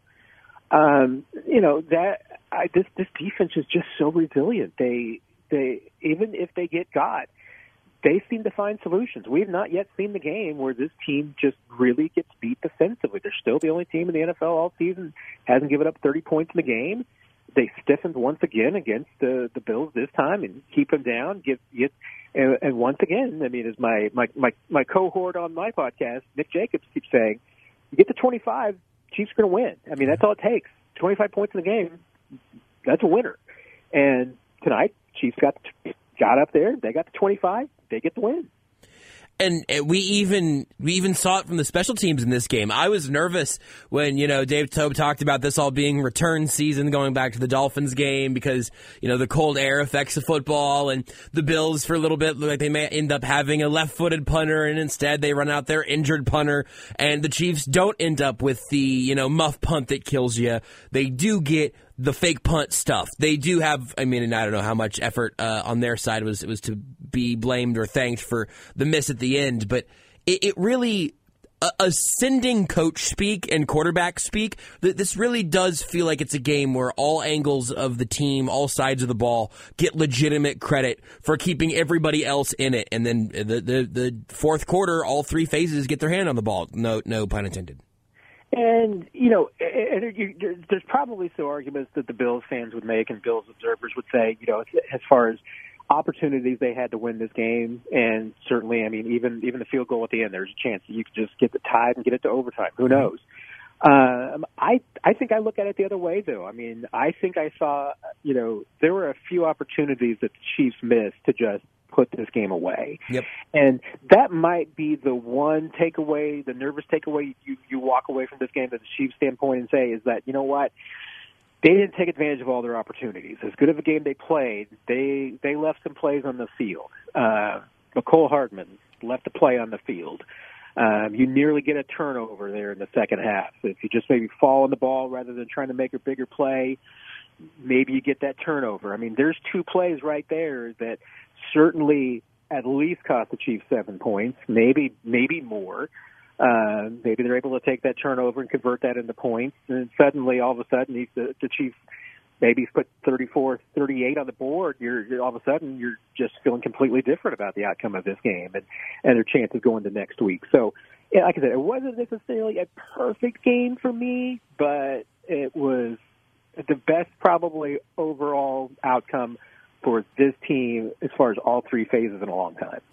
I, I think it is explicitly an imperfect game. I mean, there's there's no way around it. That there were opportunities left. There were very close calls. There were shockingly frustrating moments. Um, let, let's let's circle around a couple of those real quick. Obviously, the Hardman fumble through the end zone is just the kind of thing that nightmares are made of. But when you when you do look at the self inflicted wounds we've talked about so many times. I, we, I mean, look, we, we talked about this going into the Dolphins game, saying, "Hey, you don't have to play perfect football, just cleaner," and they did. Coming into this game for me, it wasn't, "Hey, you don't have to be perfect football, but cleaner than the Dolphins game." Even the Chiefs absolutely could have ended this game much earlier than they did, but it, the fact also that it's like a Justin Watson drop early and then Hardman's mistakes later on. If they just keep running this offense through Rice, Kelce, and Pacheco, and, and I don't, I think Rice only had one catch after he came up gimpy, kind of holding his ribs. I don't know if I don't know if they're going to win in Baltimore next week, but if if things are planned for Mahomes, Kelce, Rice, Pacheco, I, I think that is sustainable. I don't I don't know, but it, it doesn't it doesn't make the the fumble through the end zone any less frustrating. No, but you know, and, we talked about this, I think, from the zone on Friday. You know, that hey, the, the Chiefs have a triumvirate right now. I mean, it's not just, and I think that's the key is that this is not just Mahomes trying to put this offense on his back and take it as far as he can. It's it's Mahomes realizing that he's got three cohorts that are really good that he can lean on. That he's leaning on Travis Kelce, he's leaning on Rashee Rice, he's leaning on Isaiah Pacheco. Um, it's you know, it kind of reminds me of the good old days of you know your best friend Troy Aikman, the, the triplets, the triplets in Dallas. You know, I mean, it's kind of that little group of, that he's got right now that he can lean on, and it doesn't have to be. This is not. We have to accept that it, there are some flaws that this team has. One of the flaws that they have, and it's. I don't think it's entirely their fault. I mean, some of it is that defenses have a pretty good plan about what to do against the Chiefs to try and take what they do best away.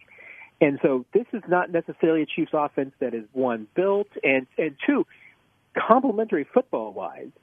This is not, you know, I mean, if this offense was putting up 400 yards a game, that'd probably be great. But I tell you what, I bet the defense would be giving up a lot more yards too, because that would not be complementary football to what this defense is doing even today was not necessarily great complementary football because there was a there was a very big imbalance between the number of plays run between these two teams, and yeah. that could have been costly. Yeah, because you know you get your defense out there for you know 80, 90 plays, which Chiefs were close to doing.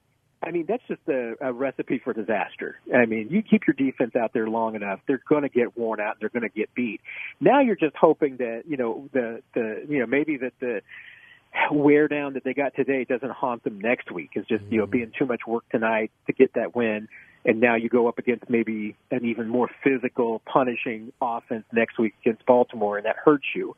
Uh, we'll, we'll see. But, and then remember, the Ravens will have an extra day of rest.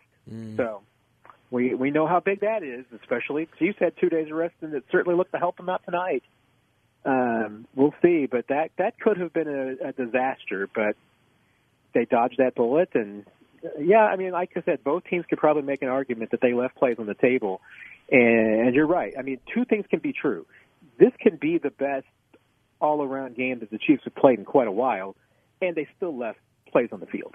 Yep, I, I think that's true, and it is hilarious to note uh, that the Chiefs and Bills played almost perfectly balanced football in terms of run pass splits between the two. Uh, this is including six Mahomes runs for the Chiefs and obviously uh, twelve uh, Allen runs, but counting the quarterback runs.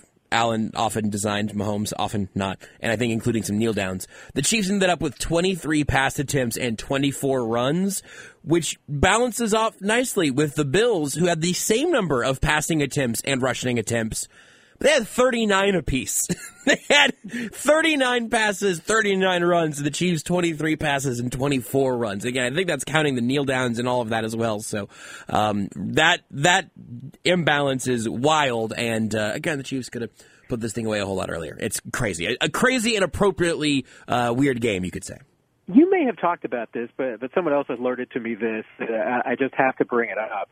The Chiefs, until that kneel down at the end, had only faced four third downs all night long. That's amazing. I did not. That know that. is absolutely unreal. I mean, they were only one of four on those third downs, but the fact that they never needed a third down, pretty ridiculous. Yeah. Yeah, that is unreal. There were a couple of drives that I, where I wrote down, like, you know, what, what, what the third down situations were. Man, they're just not, they're not even getting the third down very often, but four up until the kneel downs is wild. Yeah, ab- absolutely crazy to me. Uh, but you're right. I mean, they didn't. I mean, and, and, and you know that comes back to the the play disbalance, imbalance. The uh, what the Bills, I think, had was it five drives of eleven or more plays, and the Chiefs only had one drive that went ten yards, ten plays. You know, everything else was less than ten plays. I mean, but that was just how. When you're averaging nine yards a play, you know you don't need third downs. You don't have long drives. Uh, I got two things for you, Matt. Uh, here's here's your penultimate question. First, looking ahead to Chiefs Ravens next week, lines open up here at Chiefs plus three in Baltimore.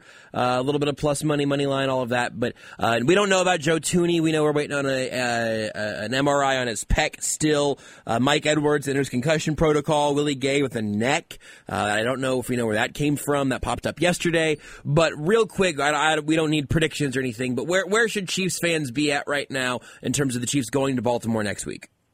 I mean, if you're if the odds makers are talking about a three point line in favor of the Ravens, I mean, one thing that tells you is that they view this a game as a toss up. That that's that's three points to the home team. So, um, I, and I think that's about right. I mean, and you know, and I think that's uh, uh, at this point.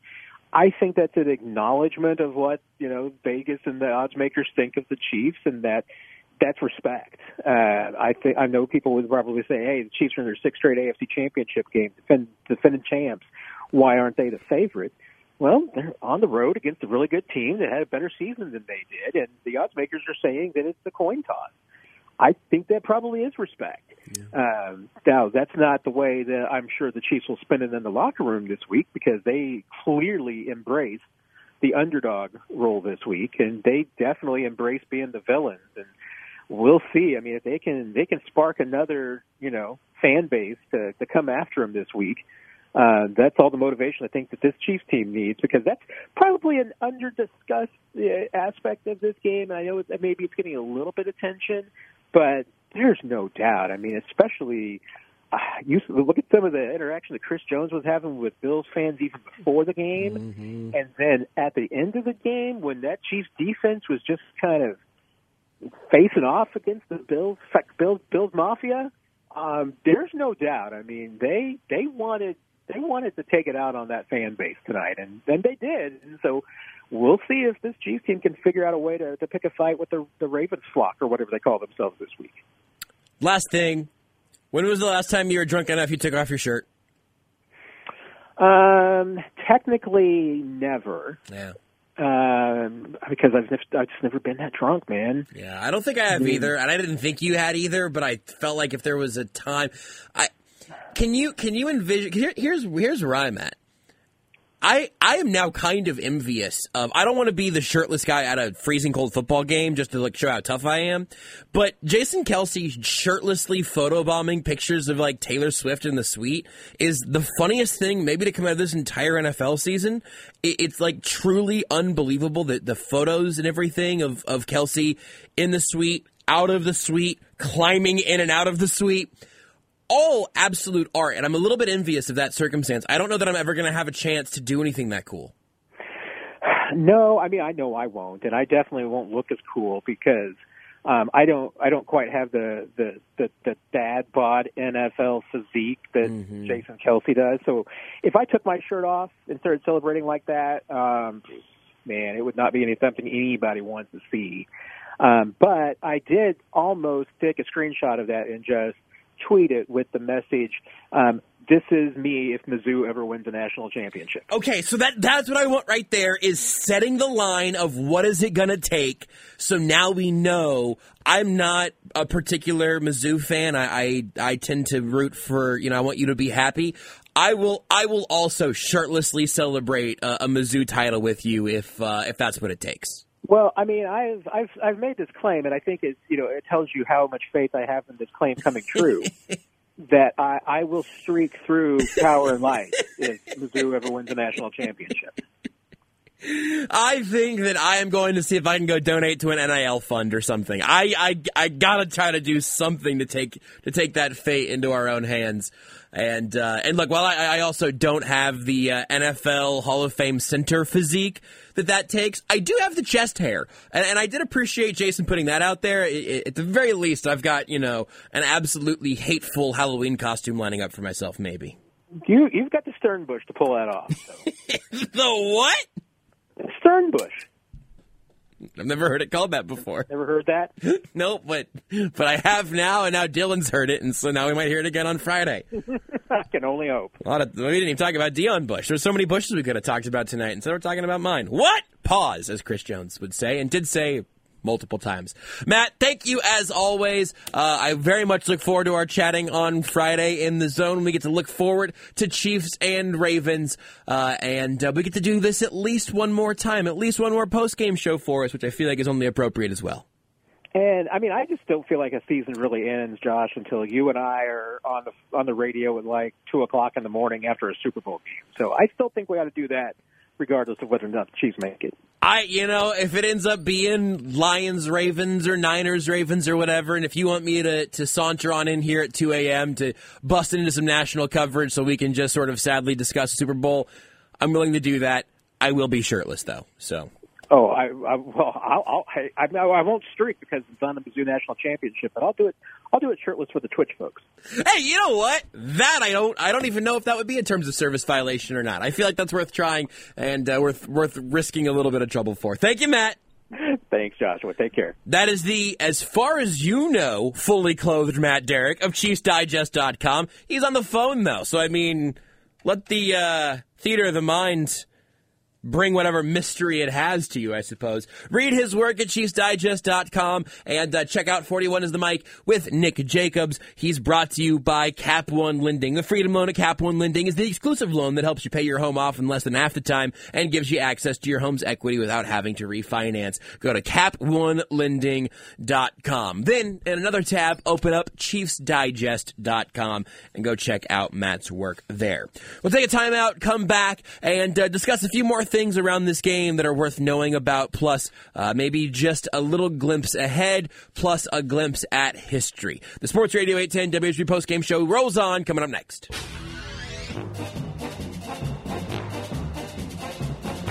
From the Buffalo three, shotgun snap. It's a pitch out. It's a uh, run to the near side. It is grabbed on the play by Hardman. Ran to the pylon. Chiefs think he got across. He was hit. The ball was jarred free. He and the ball are out of bounds at the one. Or did the ball go in the end zone on a fumble? If, if the ball went into the end zone with his impetus, jet sweep. The ball's out of the end zone, which will take it to the 20. They're going to have to look at this. His butt cheek was down, but I couldn't tell if the ball was out or not. The ball came loose in the player's possession before it was hit at the ground. The ball then rolled through the end zone. It is a touchback. It's Buffalo's ball. That was ugly. It felt like that should have been a moment that put this game right in the Chiefs' control. Instead, they give it back to Buffalo. We had no choice but for that to be our ugly play of the game. Brought to you by We Buy Ugly Houses. Look, first and foremost, let me tell you that putting your situation in the hands of We Buy Ugly Houses will end less disastrously than that did. Good hands to put your situation in the folks at We Buy Ugly Houses because owning a house can be a problem, an ugly problem. Repairs, taxes, mowing the yard. Let We Buy Ugly Houses be the solution. Call 1 800 44 Buyer or go to WeBuyUglyHouses.com. Really appreciate the folks at We Buy Ugly Houses also giving us a chance to. Uh, to highlight some of the silly plays that happen in a game to game basis, and in this case, a very ugly one that did not end up being a harbinger of things to come. Certainly could have been a moment where it melted down, but the Chiefs rallied from there, hold on from there, and beat the Bills 27 to 24. Look, we are uh, now on the other side of 11 o'clock here, and the Chiefs are, I'm sure, celebrating in Buffalo before we'll begin talking about the Ravens in the days to come. Which, by the way, you'll hear that game. Chiefs Ravens, the AFC Championship game, will be right here on your home for the NFL next weekend. Sports Radio 810 WHB. But first, a brief history lesson, if you will. I want to talk about conference championship games with the time we have left tonight. The Chiefs, to this point in their history, according to Pro Football Reference here, have played in eight conference championship games. They played in one in 1966, in the 67 year, 66 season. Beat the Bills before losing to the Packers in that Super Bowl. Then they played in another one before going on and beating the Vikings to win that Super Bowl. They did not see another conference championship game. They played one the 1969 season, one in January of 1970. 1970 en route to the Super Bowl. The Chiefs did not see another conference championship game until they lost to the Bills in January of 1994. I was not born when that game happened. I was about 11 months out. In fact, I was exactly 11 months out for making my debut into this world. The Chiefs won a conference championship, won the franchises at the time and for a long while only Super Bowl. They went back after the 93 season and then did not return to the AFC championship game until Patrick Mahomes took them there in his first year as the starting quarterback of the Kansas City Chiefs. That was in 2018. Then every single year since then, their season has gone no shorter than to the AFC Championship game. And with their win tonight over the Buffalo Bills, that trend continues. Appreciate it. Enjoy it, Kansas City. We'll talk to you in the morning. Till then, bye, Mom.